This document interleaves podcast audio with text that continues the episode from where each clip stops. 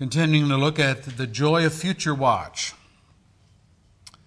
When you watch for the future, there ought to be some joy about it, not some dread about it. First thing you'll notice in your bulletin outline is that Jesus keeps believers abreast of their future.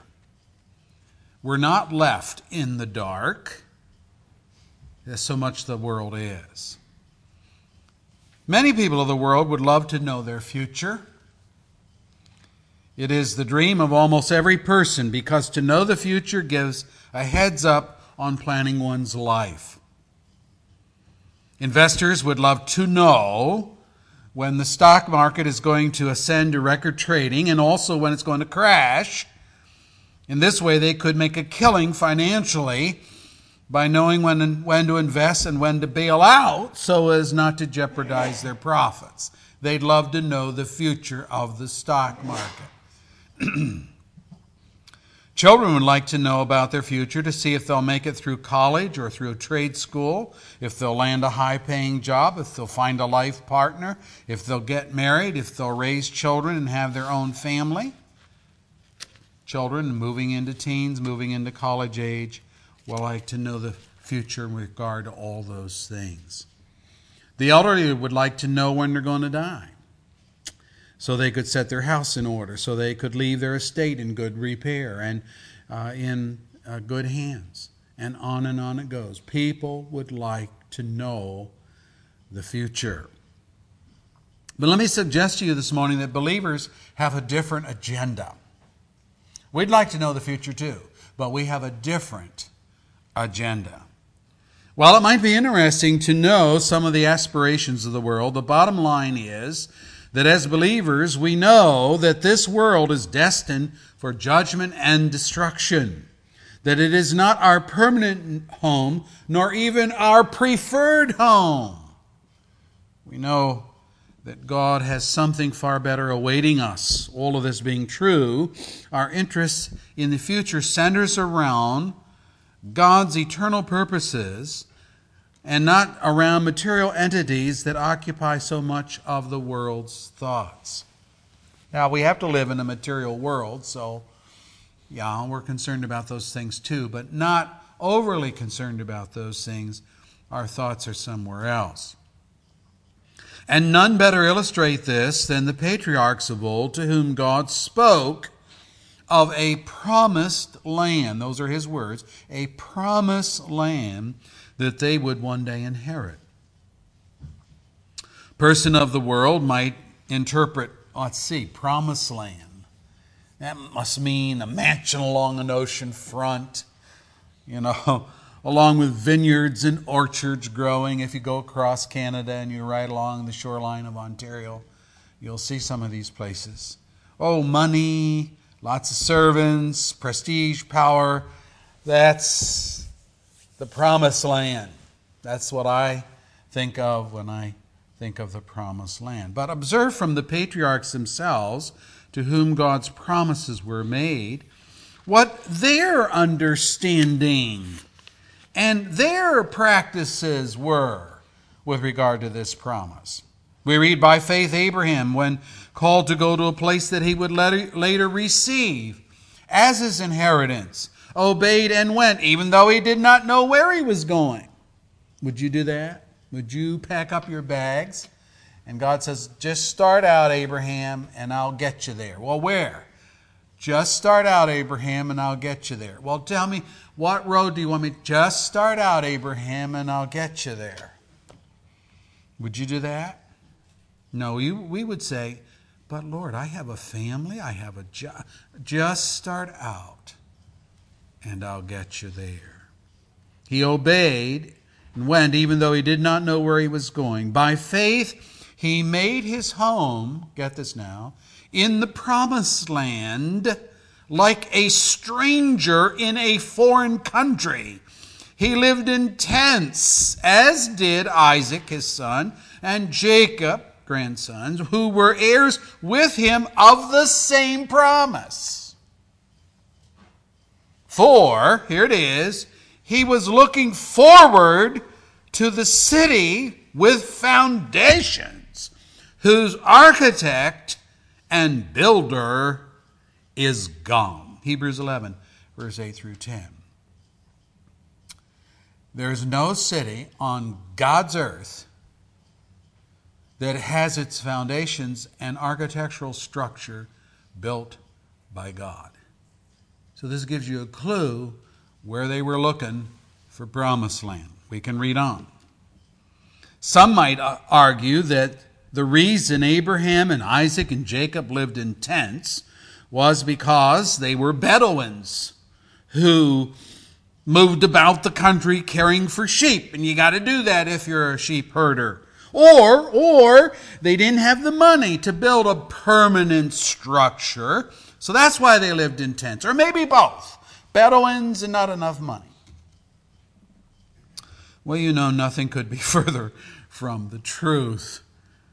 When Abraham's nephew Lot was captured by a federation of kings, we read, when Abraham heard that his relative had been taken captive, he called out the 318 trained men born in his household and went in pursuit as far as Dan during the night, Abraham divided his men to attack them, and he routed them, and he pursued them as far as Hobah, north of Damascus. He recovered all the goods and brought back his relative Lot and his possessions, and together with the women and all the other people. Genesis 14, verses 14 through 16. 318 trained men born in his household. Does that sound to you like a man with no means to build or buy a permanent estate in the promised land, in Palestine. Chapter 13, verse 2, the chapter before this, says Abraham had become very wealthy in livestock and in silver and in gold. This being so, why, why did Abraham and his descendants live in tents? My wife says that her idea of a vacation is the Waldorf Astoria. it has nothing to do with living in a tent or camping in the woods somewhere. Give me luxury. Why did they live in tents? Answer I'm reading from Scripture. All these people were still living by faith when they died. They did not receive the things promised. Wait a minute. Wasn't that called the promised land? They did not receive the things promised. They only saw them and welcomed them from a distance. And they admitted that they were aliens and strangers on earth. People who say such things show that they're looking for a country of their own. Now, if they had been thinking of the country they had left, they would have had opportunity to return. I'm reading scripture. Instead, they were longing for a better country, a heavenly one. Therefore, God is not ashamed to be called their God, for he has prepared a city for them. Hebrews 11, 13 through 16. Now, you're getting the perspective here of the actual people to whom God made the promise of a promised land. And you're getting their understanding of what promised land means. They had money. They could have built an estate. Oh, mansions galore in that day and age. Job is another patriarch whom God blessed with tremendous material wealth. Let me read it for you. He owned 7,000 sheep, 3,000 camels, ooh, 500 yoke of oxen, so that's a 1,000 oxen, 500 donkeys.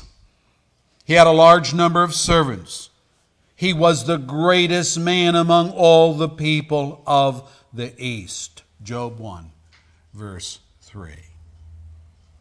Now, even by today's standards, Job would be considered very rich, wouldn't he? But when Job lost everything in the great contest between God and Satan, in which Satan said to God, You know, Job just serves you for money. He serves you because of what you've given him. Who wouldn't love you? Who wouldn't serve you? Job was put in Satan's hand, and Job lost it all. And not only his material holdings, but his sons and daughters, all ten. All in a day, a 24 hour period. And when he lost it all, at this we read Job got up and tore his robe and shaved his head, and he fell to the ground in worship. And he said, Naked I came from my mother's womb, and naked I shall depart. The Lord gave, and the Lord has taken away. May the name of the Lord be praised. And in all this, Job did not sin by charging God with wrongdoing. Job 1, verse 20 through 22. Now, brethren, these men, the patriarchs of old, Abraham, Isaac, Jacob, their wives with them, Job, and others demonstrate that they were not living for the things this world values. They were wealthy, but even when their wealth was taken from them, as in the case of Job, or even when they had money to burn, as in the case of Abraham, their goal was not to put down deep roots in this world. Instead, they lived as aliens and strangers on earth with their focus on the city whose architect and builder was God. They were looking for that city in a heavenly country, says the writer of Hebrews. Now, this is always the case, listen to me, this is always the case with true believers. If God gives us money, we endeavor to use it in a way so as to advance the cause of Christ and the gospel. Paul told Timothy to teach the rich of his congregation, command them to do good, to be rich in good deeds, and to be generous and willing to share. And in this way, they will lay up treasure for themselves as a firm foundation for the coming age, so that they may take hold of the life that's truly life. 1 Timothy 6, verse 18 and 19. That's Bible for us. They were to use their money to help others and to advance the gospel. Do you know that the living pattern today is no different for believers than the living pattern of yesteryear? Let me read it for you. Again, this is from Hebrews. And so Jesus also suffered outside the city gate to make the people holy through his own blood. Let us then go to him outside the camp, bearing the disgrace that he bore. Why would we do that? He goes on. For here we do not have an enduring city, but we are looking for the city that is to come. He goes on. Through Jesus, therefore, let us continually offer to God a sacrifice of praise the fruit of lips that confess his name, and do not forget to do good and to share with others, for with such sacrifices God is pleased. Hebrews 13, verses 12 through 16. Our future is not in doubt. We don't know all the details of the future, but one thing we do know about it's not in doubt. The world worries, wrings its hands, wondering about the future. We anticipate the future. We don't necessarily dread the future. Now, secondly, the future that is to come is one of political unrest. Hello, this big light bulb, right? when you hear of wars and rumors of wars, Jesus says in our text, verse 7, don't be alarmed. Such things must happen but the end is still not to come. Or still to come, excuse me. Nations will rise against nation and kingdoms against kingdom. This is what's going to happen. verse 7, first part of verse 8. And I would say that this is nothing new. What is new, however, is the escalation of such things. The psalmist writes, Even in darkness, light dawns for the upright, the gracious and compassionate and righteous man. Good will come to him who is generous and lends freely, who conducts his affairs with justice. Surely he will never be shaken. A righteous man will be remembered forever. He will have no fear of bad news. His heart is steadfast. It's trusting in the Lord. His heart is secure. He will have no fear. In the end, he will look in triumph on his foes. He has scattered abroad his gifts to the poor. His righteousness endures forever. His horn will be lifted high in honor. The wicked man will see him and be vexed. He will gnash his teeth and waste away. The longings of the wicked will come to nothing. Psalm 112, verses 4 through 10. Isaiah experienced something similar in his day. He writes, Raise the war cry, you nations, be shattered. Listen, all you distant lands, prepare for battle, battle and be shattered. Prepare for battle and be shattered. Devise your strategy, but it will be thwarted.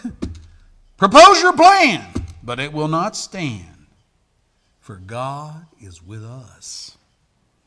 The Lord spoke to me with his strong hand upon me, warning me not to follow the ways of this people. He said, Do not call conspiracy everything these people call conspiracy. Do not fear what they fear. Do not dread it. The Lord Almighty is the one you are to regard as holy. He is the one you are to fear. He is the one you are to dread. And He will be a sanctuary.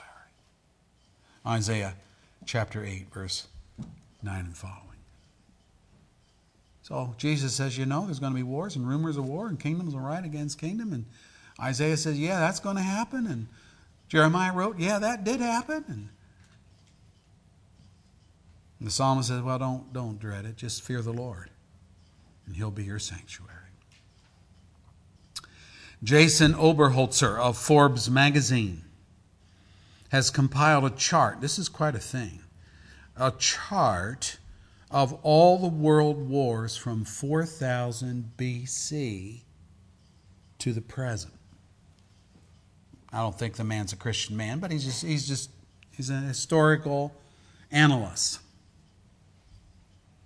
So I went on the internet, found his chart, and I decided to count just the wars in my lifetime from my graduation from high school 1961 to the present day there were 270 wars or skirmishes from 1961 till now. Everything from the Vietnam War, which was the big thing when I was getting out of high school, to the Libyan Civil War, which was just in 2011. The Libyan Civil War. Additionally, civil unrest is present right now in most of the European Union. France, Spain, Portugal, Greece, Italy, and the latest, Northern Africa. Kenya is so dangerous now that our missionaries had to pull out and cannot return, at least not now. Henrys have had to vacate northern Mexico due to the drug cartels and it being so dangerous there. Nations are rising against nation, and the U.S. is not exempt. We're in there either trying to protect democracy or establish democracy or whatever, or just our own self interest. Now, when we come to Scripture, Babylon stands for the mother of pagan nations and peoples who oppose God. If you think of all the nations and you want to put them in a lump, think of what the Scripture says about Babylon. Jeremiah writes, Do not lose heart or be afraid when rumors are heard in the land. One rumor comes this year, another comes the next year. Rumors of violence in the land and of ruler against ruler. For the time will surely come when I will punish the idols of Babylon. Her whole land will be disgraced, and her stain will all lie fallen within her, her slain. Then heaven and earth and all that is in them will shout for joy over Babylon. For out of the north destroyers, destroyers will attack her, declares the Lord. Babylon must fall because of Israel slain, just as the slain in all the earth have fallen because of Babylon. You who have escaped the sword, leave and do not linger. Remember the Lord is in remember the Lord in a distant land and think on Jerusalem. We are disgraced, for we have been insulted, and shame covers our faces, because foreigners have entered the holy places of the Lord's house. But days are coming, declares the Lord, when I will punish her idols, and throughout her land the wounded will groan. Even if Babylon reaches the sky and fortifies her lofty stronghold, I will send destroyers against her, declares the Lord. The sound of a cry comes from Babylon, the sound of great destruction from the land of the Babylonians. Jeremiah 51, verses 46 through 54. And if you read Revelation 18, which was our meditation reading this morning, it is the fulfillment of Jeremiah's prophecy. Again, John the apostle picks up on the theme of Babylon, representative of all the nations and of all the cities, and describes its downfall in Revelation 18. The future is going to be filled with political unrest. We're already living in those days right now, as you know. Number three, the future is one of natural disasters. Again, look at our text, verse 8, the latter part. There will be earthquakes in various places and famines. These are the beginning of birth pains. Or again, we read, It is not that there has never been any earthquakes on the earth. That's not the point that's being made. It's not that there's never been any famines on the earth. But again, Jesus is prophesying an escalation of these things. So much so that they cannot be attributed to shifts in climate, as we're hearing a lot about, or to geographical anomalies. Luke's account says there will be great earthquakes, famines, and pestilence in various places, and fearful events and great signs from heaven. Luke 21, verse 11 and following. if you're all up on the news this, this just this past week, a meteor, 20 tons, that's what, 40,000 pounds. A meteor hit a major city in Russia. And it broke the sound barrier because it was traveling at a speed, I can hardly believe this, at a speed of 40,000 miles per hour when it streaked across this city in Russia. 1,200 people have been injured from that. Started out 500, now it's up to 1,200. 4,000 windows were blown out by the blast. Many homes and factories and schools have been leveled and are beyond repair. They'll have to be replaced, not just repaired. The explosion that occurred from the meteor was equivalent to the atomic bombs that we dropped in Nagasaki and Hiroshima during World War II. One meteor. One meteor. There will be fearful events and great signs from heaven. I'm going to have more to say about this in another lesson, but just get the point. Asteroid is passing between the Earth and the Moon, is so close. What's the difference? The asteroid, when it enters our atmosphere and fire becomes a fireball, then it's a meteor. The asteroid's huge, the size of, you know, states. It's coming, folks. And when these things happen, We're not to fall apart as Christians. We're to say, the Lord draws near. The Lord draws near. In the past, God used earthquakes to accomplish his purposes. Both prophets, Amos and Zechariah, tell of a terrible earthquake in the days of King Uzziah. They record it.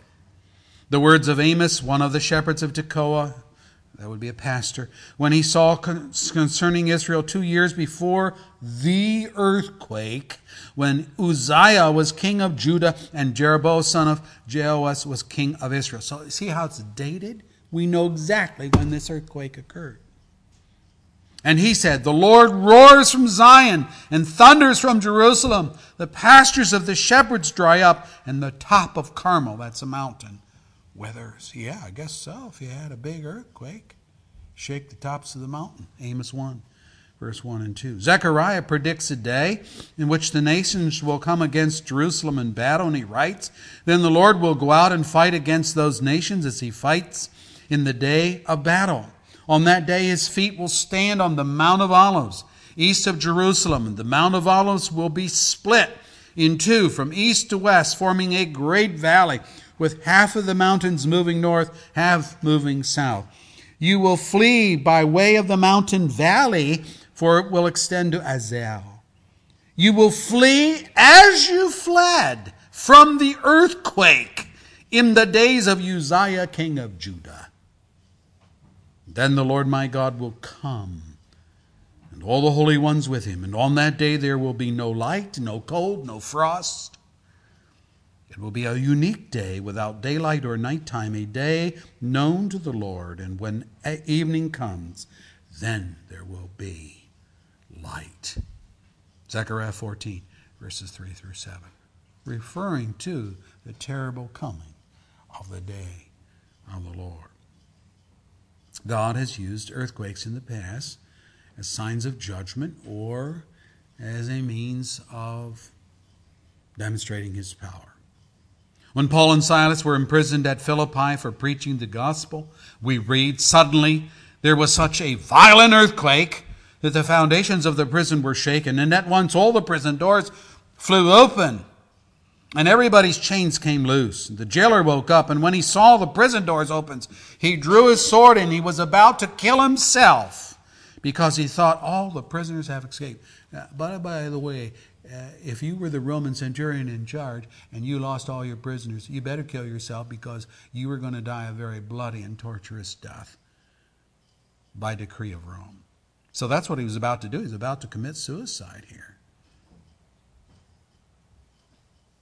But Paul shouted, Don't harm yourself. We're all here. Acts 16, verse 26 through 28. But God used an earthquake to free them all. You remember the Philippian jailer took Paul to his house and dressed his wounds and Silas.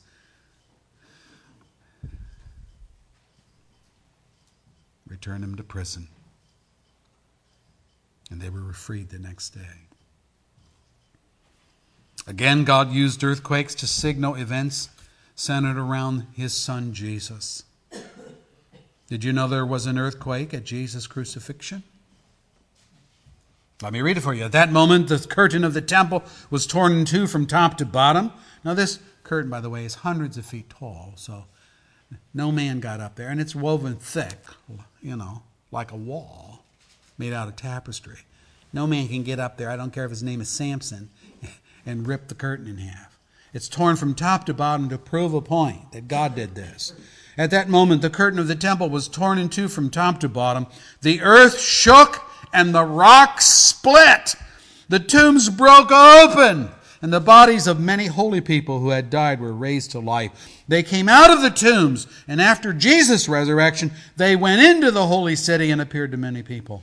And when the centurion and those with him who were guarding Jesus saw the earthquake and all that had happened, they were terrified. And they exclaimed, Surely he was the Son of God. Matthew 27, verses 51 through 54. There was an earthquake on crucifixion day. confirming hey, this is not any normal, ordinary person you have on the cross. This is God's Son. There was an earthquake on Resurrection Day. Did you know that? After the Sabbath, at the dawn of the first day of the week, Mary Magdalene and the other Mary went to look at the tomb. And there was a violent earthquake, for an angel of the Lord came down from heaven, and going to the tomb, he rolled back the stone and sat on it. And his appearance was like lightning, and his clothes were as white as snow. Matthew 28, verses 1 through 3. And brethren, there will be multiple earthquakes and a great earthquake to signal the return of Christ, here predicted by the Lord Himself. Verse 8 of our text, but also predicted by the prophets. Ezekiel writes, This is what will happen in that day. When Gog attacks the land of Israel, my hot anger will be aroused, declares the sovereign Lord. In my zeal and fiery wrath, I declare that at that time there will be a great earthquake in the land of Israel. The fish of the sea, the birds of the air, the beasts of the field, every creature that moves along the ground, and all the people on the face of the earth will tremble at my presence. The mountains will be overturned, the cliffs will crumble, and every wall will fall to the ground. Ezekiel 38, 18 through 20. Foretaste of what's coming. John alludes to this in the Revelation. He writes, I watched, and he opened the sixth seal, and there was a great earthquake the sun turned black like sackcloth made of goat hair. The whole moon turned blood red, and the stars in the sky fell to earth as late figs drop from a fig tree when shaken by a strong wind. The sky receded like a scroll rolling up, and every mountain and island was removed from its place. And then the kings of the earth, the princes, the generals, the rich, the mighty, and every slave and every free man hid in caves and among the rocks of the mountains. And they called to the mountains and the rocks, and they said, Fall on us! Hide us from the face of him who sits on the throne and from the wrath of the Lamb. For the great day of their wrath has come, and who can stand? Revelation 6, 12 through 17. That's the sixth seal of God's wrath being opened. The horror of the earthquake is reiterated in Revelation 11 and verse 13. And There it's called the second well, and we read, At that very hour there was a severe earthquake, and a tenth of the city collapsed. 7,000 people were killed in the earthquake, and the survivors were terrified and gave glory to the God heaven. That'll bring you on your knees, I'll tell you, when these events start to take place. But you know that all of this pales by comparison to the earthquake predicted to occur at Jesus' coming. It's recorded for us in Revelation 16. Behold, I come like a thief. Blessed is he who stays awake and keeps his clothes with him so that he may not go in naked and be shamefully exposed. Then they gathered the kings together to the place that in Hebrew is called Armageddon. The seventh angel poured out his bowl into the air, and out of the temple came a loud voice from the throne saying, It's done! And then there came flashes of lightning, rumblings, peals of thunder, and a severe earthquake.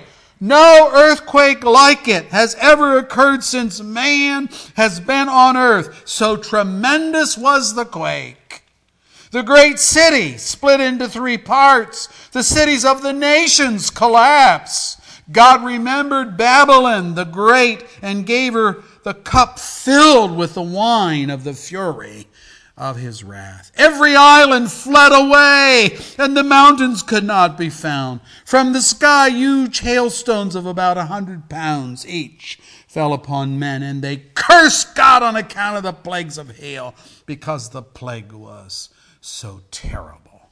Revelation 16, verse 15 through 21. So Jesus says in our text, in our text, these are the beginnings of birth pains, the little earthquakes and rumblings that we're experiencing. Because there's a biggie coming. There's a biggie coming. I checked the U- U.S. Geological Survey to discover the frequency of earthquakes, and here's what I found.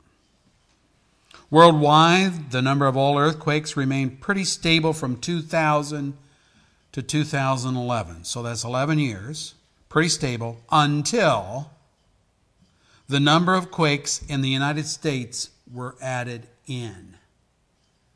Why they keep it separate, world figures versus just the United States figures, I don't know. But when I added them together, here's what I found. The number then went from 22,256 earthquakes in 2000 to 27,526 in the year 2011, a 26% increase in frequency in earthquakes. That's almost a third more earthquakes in just 11 years. What is even more revealing are the stats on the intensity or the energy produced by earthquakes. They write in their table this table shows that a magnitude of 7.2 earthquake produces, get this now, 10 times more ground motion than a magnitude of 6.2. 6.2. But it releases about 32 times more energy. They go on, the energy release best indicates the destructive power of an earthquake. So you don't just look, oh, that was a 6.2 on the Richter scale or 7.2. You look at the energy that's produced by that particular quake. And then they have the worst earthquakes listed through the years. The worst that ever occurred in terms of death 830,000 people died in Shenxi, China on 123 of 1556. say, well, how would they know something back at 1556? Well, that's because the Chinese were the first people to come up with the seismograph. I saw a copy of that or a rendition of that at the Chicago Museum when the China exhibit was going through our country. That was an 8.0 estimated earthquake. 246,769 people died in Tianjin, China on 722 of 1996. That was a 7.5. 227,898 died in Sumatra 1226 of 2004. That was a 9.1. And 316,000 Haitians died in the earthquake that hit in 112 of 2010. And that was just a 7 point. How's come so many died? Because it's so shallow. They had no place to hide, no protection. Brethren, these are nothing compared to what will occur at the return of Christ. Let me read it for you. It's from Isaiah 13. Wail, for the day of the Lord is near. It will come like destruction from the Almighty. Because of this, all hands will go limp. Every man's heart will melt. Terror will seize them. Pain and anguish will grip them.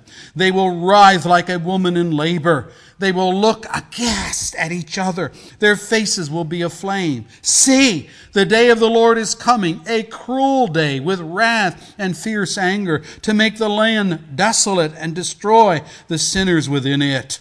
The stars of heaven and their constellations will not show their light. The rising sun will be darkened. The moon will not give its light. I will punish the world for its evil for the wickedness of their sins. I will put an end to the arrogance of the haughty and will humble the pride of the ruthless. I will make man scarcer than pure gold, more than the gold of Ophir. Therefore, I will make the heavens tremble and the earth will shake from its place at the wrath of the Lord Almighty in the day of his burning anger. Isaiah 13, verse 6 through 13. Now, let me tell you, that's an earthquake. These other things, you see how, how they pale in comparison? It's like God gla- grabs the globe of the earth and shakes it. Let me read it from Hebrews. At that time his voice shook the earth, but now he has promised. See that at that time he shook the earth, but now at this time he has promised, once more I will shake not only the earth, but also the heavens. Hebrews 12, verse 26. And that's why the stars and the meteors and the asteroids and all of those heavenly bodies fall. They cannot maintain their orbits. Well, pretty scary, right? What about God's people? What happens to us? read it for you. At that time, Michael, the great prince who protects your people, will arise. Michael the archangel. There will be a time of distress such as has not happened from the beginning of nations until then. But at that time, your people, everyone whose name is found written in the book, will be delivered. Multitudes who sleep in the deep of the earth will awake some to everlasting life, and others to shame and everlasting contempt. Daniel 12, verse 1 and 2. God isn't going to forget you. Your future? Well, you may not know the details of your future, but you can know the outcome of your future. We just read of a book with people's names contained therein. It's God's roster of all, all those through the ages who have believed in and trusted in God as Savior. Moses' name was in that book, Exodus 32, verse 32. You can read about it. Paul talks about Clement and other fellow workers in the gospel of his day whose names are written in the book, Philippians 4, verse 3. Revelation 3, verse 5 speaks of the believers of the church of Sardis and all like them who are overcomers. That's the word, being recorded in the book. And Revelation 21 27 says that all God's true people are registered in his book, and only those in that book enter into his glory, enter into heaven. So, the obvious question that I have to ask you what will it be for you? Are you in the book? Are you in the book? Any repentance in your life? Any faith in Christ in your life? No? Then you're not in the book. My prayer as your pastor and you out there in internet land is that you might turn away from your sin while there's time and come to know Christ, the Savior of sinners. The reason there is so much destruction and pain and judgment and suffering at the second coming is because all of humanity has had millennium of time to hear the gospel of Jesus Christ and repent of their sins and be reconciled to God. They've had time ad infinitum to change, to turn, to repent but they would not. Even the disasters that have come ought to make them sober, ought to wise them up. Instead, it just made their heart, heart harder, as the plagues did with Pharaoh of Egypt. The more God judged his country, more he determined, I'm not going to listen to God. I'm not going to let the people go. Well, you're going to let the people go. Every knee will bow, the scripture says, and every tongue will confess, Jesus, you are, you are Lord, who you said you are. That's going to happen. It's going to start with a great earthquake at the coming. Lord, grant to us that faith we don't have, that repentance for sin that we love, and make us part of your family today. Call us out of the world into your family. Oh, Lord, I pray that that would be the case. We're not just studying end time events to be sensational, but to warn people that God is a keeper of His word, that His promises are true. And they're either in His good grace or under His judgment. And I pray it's the former, that they're in your good grace. And if not, that today they would find your grace, or more accurately, that your grace would find them. Lord, be merciful to us sinners that love our sin, that are stubborn in our unbelief. Be merciful, Lord, and bring about the great salvation which will be to the praise of your name, your honor, your glory. Amen.